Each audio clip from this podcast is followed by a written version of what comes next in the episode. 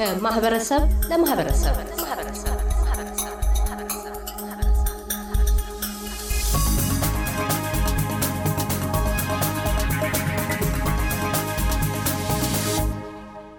ደራሲ ስጦታው በፍቃዱ ሰሞኑን ከማይጨው እስከ ሲድኒ ያ ሰው በሚል ርዕስ ግለ ታሪካቸውን ማዕከል ያደረገ መጽሐፍ ለህትመት አብቅተው ለአንባቢያን እነሆኝ ብለዋል።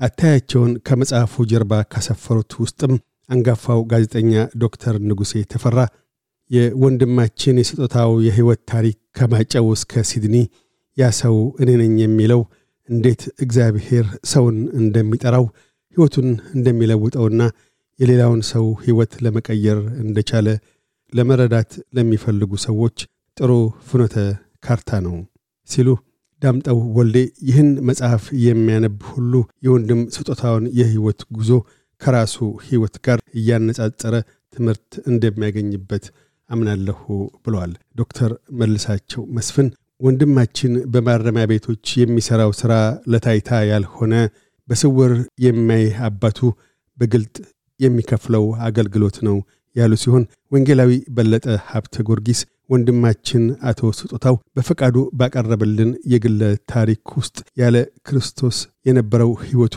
ምን ያህል ጨለማ የወረሰው መሆኑን ነግሮን የእግዚአብሔር ብርሃን ያየበት ሕይወቱ ዛሬ ላይ ትግልና ገድል፣ ግልጽነት፣ ተጠያቂነት፣ የተሞክሮ ምክር የሞላው እንደሆነ ያሳየናል ሲሉ ስለ ደራሲ ስጦታው በፈቃዱ ከማይጨው እስከ ሲድኒ ተይበዋል።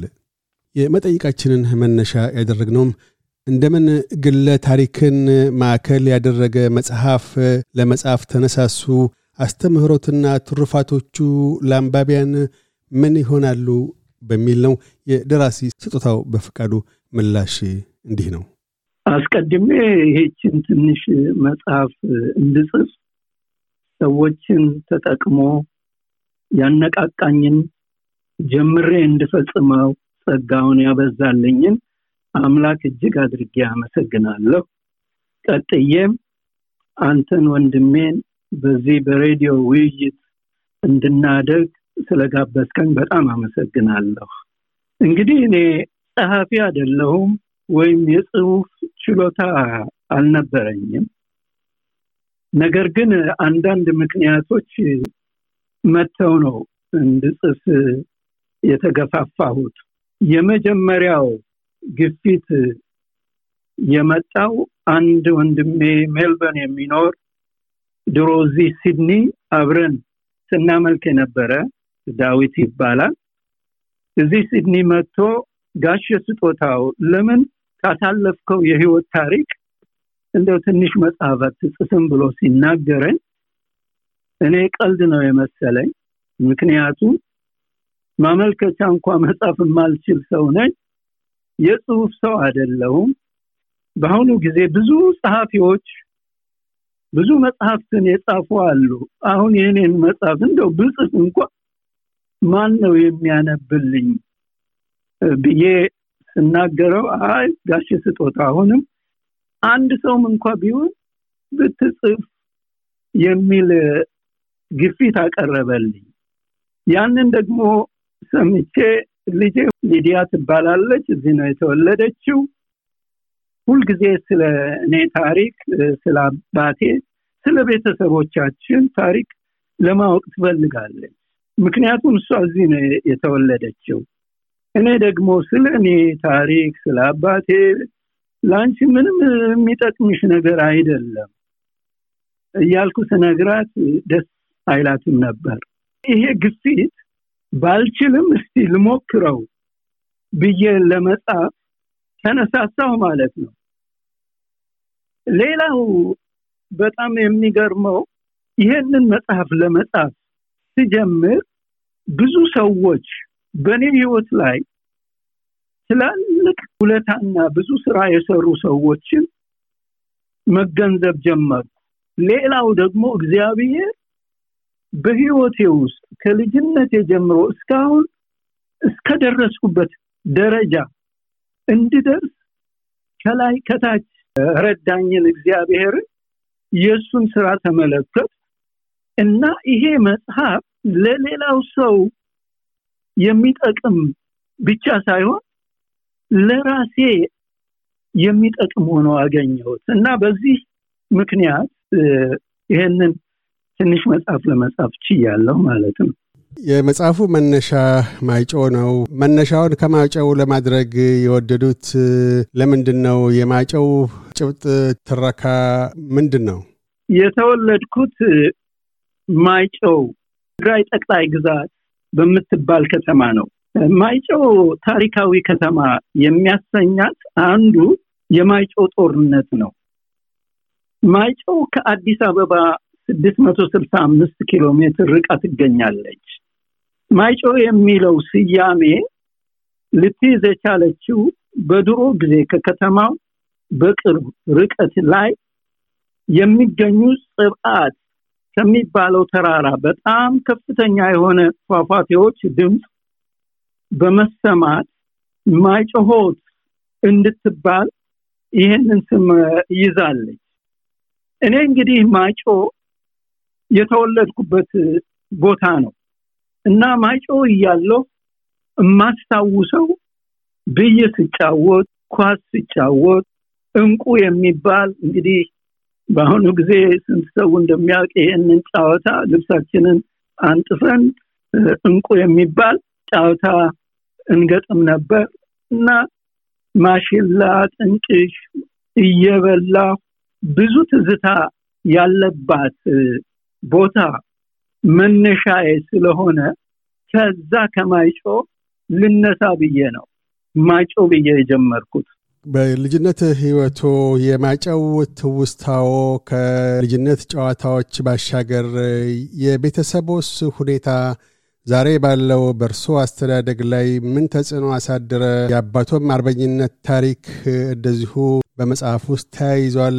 ስለ ቤተሰቦቹ ምን ያወጉናል? የቤተሰቦቹ ዛሬ ባለው በእርሶ ኢትዮጵያዊ ማንነት ላይ ያሳደሯቸው በጎ ተጽዕኖዎች ምንድን ናቸው? የዛሬውን ስጦታው በፈቃዱን ማንነት ለመቅረጽ ምን አይነት ሚናዎች ተጫውተዋል? ወደ አባቴ ትንሽ ልምጣ። ብዙ ሳይሆን ከመጽሐፌ ማግኘት ይቻላል። አባቴ በጣም ኦነስ ለሀገሩ ብዙ የሰራ አርበኛ፣ እሱ የተወለደው መረዋ የሚባል ቦታ ነው።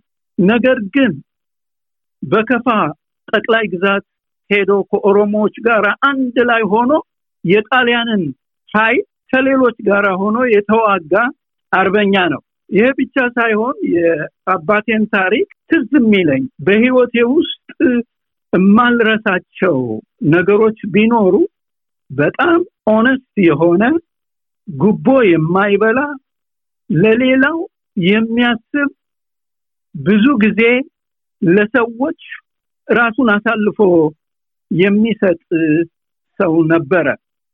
እና አንዱ ትልቁ ተጽዕኖ ትዝ የሚለኝ አባታችን የማረሚያ ቤት ኃላፊ ሆኖ በሚያገለግልበት ወቅት አንድ ሴትዮ ወንድሟ ታስሮ በቅርጫት ብዙ ነገር ይዛ ትመጣለች።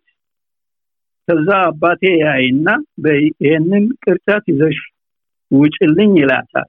እሷ ደግሞ ደንግጣ ይዛ ትወጣለች። ነገር ግን በልብስ የተጠቀለለ ብዙ ገንዘብ ጥላ ትሄዳለች እና ያንን ገንዘብ ማን ያገኛል? ጠረጴዛ ስር ስለነበረ እዛ ሰራተኛዋ ስታይ ደንግጣ ያንን ገንዘብ ለአባቴ ትሰጠዋለች፣ ታሳየዋለች። ትልቁን ወንድማችንን ጠርተው አባቴ በይሄንን ይዘ ለዛች ሴትዮ ስጣት ብሎ እንዳዘዘውና ወንድሜም ይዞ እንደሄደ እና ከዚህ የምረዳው ምንድን ነው የድሮ አባቶቻችን ኢንቲግሪቲያቸውና በገንዘብ ሳይሆን ለሀገር የሚያስቡ እውነትን የያዙ እንደዚህ አይነት ትውልድ ነበረ እና ይሄ አሁን እንዲህ አይነቱ ጉዳይ በአሁኑ ጊዜ ይገኛል ብዬ እንግዲህ በጣም ይከብደኛል። ግን እንዲህ አይነቱ በእኛ ህይወት ላይ ትልቅ ተጽዕኖ ያመጣ ይመስለኛል። የእርሶ ህይወት በማጨው ተጀምሮ በማጨው ላይ አላበቃም። ከዛም ወደ መዲናይቱ አዲስ አበባ ተሻግረዋል። የአዲስ አበባ ህይወቶስ ምን ይመስል ነበር? አዲስ አበባ በቆይታው ጊዜያት ውስጥ ምን ምን ነገሮችን ሲከውኑ ነበር? አዲስ አበባ የገባሁት ከደሴ ባጭሩ ከአላማጣ ደሴ በእግሬ ገብቻለሁ። ከዛ ደግሞ ከደሴ አዲስ አበባ የገባሁት ከአንድ ጓደኛ ጋራ በመኪና ተጭነን ነው። ጠፍተን ነው የምንሄደው ማለት ነው። ይሄ ጓደኛዬ ከመኪናው ስር ጎማ ስር ገብቶ እኔ ደግሞ እላይ ተንጠልጥዬ ተደብቄ እያለሁ አንድ የሹፌሩ አጋዥ ይመጣና ያየኛል። አንተ ሌባ ይለኝና እንትን ሲል ዘልዬ ወደ ሹፌሩ ገሄዳለሁ። ሹፌሩን ነገርኩት፣ እባክህ ያው ስንት ቀን እንደሆነ አላውቅም፣ ምግብ አልበላሁም፣ ውሃ አልጠጣሁም ስለው በጣም ነው ያዘነልኝ እና በጣም አዝኖልኝ በቃ ከኔ ጋር ትሄዳለ ምንም ችግር የለም ሲለኝ እረ ሌላ ደግሞ ጓደኛ ያለ ጎማ ማስቀመጫ ውስጥ አለ ስለው በጣም አዘነና እስኪ ሂደህ ጥራው አለኝ። ሄጄ ፊቱ ሁሉ አፈር ሞልቶት ነው የነበረው እና ልጁን ለማወቅ እንኳ በጣም አስቸጋሪ ነበር። ምክንያቱ ፊቱ ሁሉ አፈር ስለሞላው ማለት ነው። ከዛ እሱንም ልብሱን አሳጥቦለት ልብስ ገዝቶለት አንድ ላይ ወደ አዲስ አበባ መጣን ማለት ነው። ከዚህ ላይ ነገር እንደው ለመናገር የምፈልገው ይሄንን ሹፌር በእውነት ታንኪው እንኳ አላልኩትም። ምክንያቱም የኛ ባህል thank you ማለትም አልተለማመድ ነው እና አሁን መጽሐፌን ሳነብ የዚህን ሰውዬ ታሪክ ነው በቃ በልቤ መጥቶ እንዳው እንዳለቅስ እንኳ ያደረገኝ። እንዲህ አይነት ሰዎች ነበሩ sacrifice የሚያደርጉ እና ይህንን ሰውዬ በዚህ አይነት ትዝታ አልፌ ወደ አዲስ አበባ መጣው። አዲስ አበባ አክስቴ ጋር አረፍኩኝ። አክስቴ እኔን አይታ አታውቅም። ከተለያየን ብዙ ዘመናት ነው። ራሱ ስንገናኝም በጣም ትልቅ ትዝታ ያለው ልቅሶና አንድነት ነበረ እና አዲስ አበባ ገባውን እኔ እንግዲህ አዲስ አበባ በጣም ረባሽ ኩት ያው ራያ ስለሆነ የራያ ትግል እችላለሁ። ብዙ ወተት ጠጥቻለሁ፣ ብዙ ማር በልቻለሁ። ስለዚህ ያደግኩት በጥጋብ ስለሆነ እኔ ጥጋበኛ ነበርኩ። አዲስ አበባ በጣም የታወቅኩ ረባሽ ነበርኩ እና ትምህርት በፍጹም interest አልነበረኝም። interest ስላልነበረኝ እኔ ብዙ የምደሰተው ከሰው ጋር ስጋጭ፣ ስጣላ፣ ሲኒማ ቤት፣ ጫት እነዚህ እነዚህን በመሳሰለ ህይወት ውስጥ ነበርኩ። ከዛ በኋላ እንግዲህ አዲስ አበባ በህይወቴ ውስጥ እግዚአብሔር ህይወቴን ቀየረው። አዲስ አበባ ከገቡ በኋላ በዳንኪረኛ ነበሩ። መድረክ ላይ ወጥተው ይደንሱ ነበር። እንዳሉትም ግጭቶችንም ያስደስቶት ነበር። ሲጋራ ሱስና ሌሎችም መላቀቅ ተስኖ ነበር ብለዋል።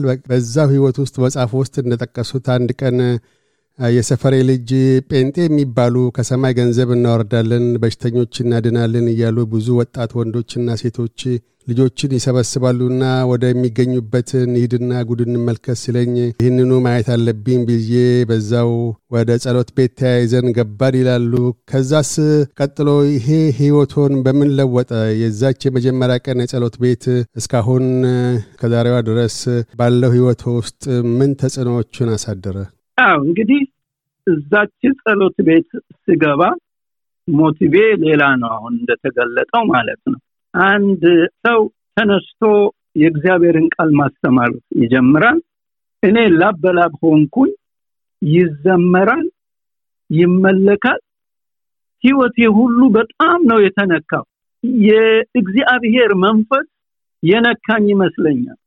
ከዚያን ቀን ጀምሮ ወደ ቤተ ክርስቲያን በዚያን ጊዜ ቻፕል እንለው ነበር ናዝሬት ትምህርት ቤት አካባቢ ሁልጊዜ በቃ ወደዛ መሄድ ጀመርኩት እና ህይወቴ መለወጥ ጀመረ። ብዙ የሚያውቁን ሰዎች ይደነቁ ነበር። ቅድም እንዳልኩት ለመናገር እንደፈለግኩት የሰፈሬ ሰዎች በረባሽነት ነው የሚያውቁኝ እና አሁን ተለውጬ ሲመለከቱ ይሄን ልጅ ምን ነካው እያሉ እንዲያውም ልጆቻቸው እኔ ወደ ተለወጥኩበት ቦታ እንዲሄዱ ይገፋፏቸው ነበር። በእንደዚህ አይነት ነው እንግዲህ ቤተ ክርስቲያን ሄጄ የእግዚአብሔርን ቃል ሰምቼ ነው እንግዲህ መለወጥ የጀመርኩት ማለት ነው። ህይወቴ በጠቅላላ የተለወጠ ከደራሲ ስጦታው በፍቃዱ ጋር ያካሄድነው ቃለ ምልልስ በዚሁ አላከተመም። በቀጣዩና በመቋጫው ክፍል ከኬንያ እስከ አውስትራሊያና የአገር ቤት የማረሚያ በጎ አድራጎት ግብረ አስተዋጽኦቻቸውን ነቅሰው ይናገራሉ። እያደመጡ የነበረው የኤስቢኤስ አማርኛ ፕሮግራምን ነበር። የፕሮግራሙን ቀጥታ ስርጭት ሰኞና አርብ ምሽቶች ያድምጡ። እንዲሁም ድረገጻችንን በመጎብኘት on demand እና በኤስቢኤስ mobile app ማድመጥ ይችላሉ። ድረገጻችንን ኤስቢኤስ dot com dot au Amharic ን ይጎብኙ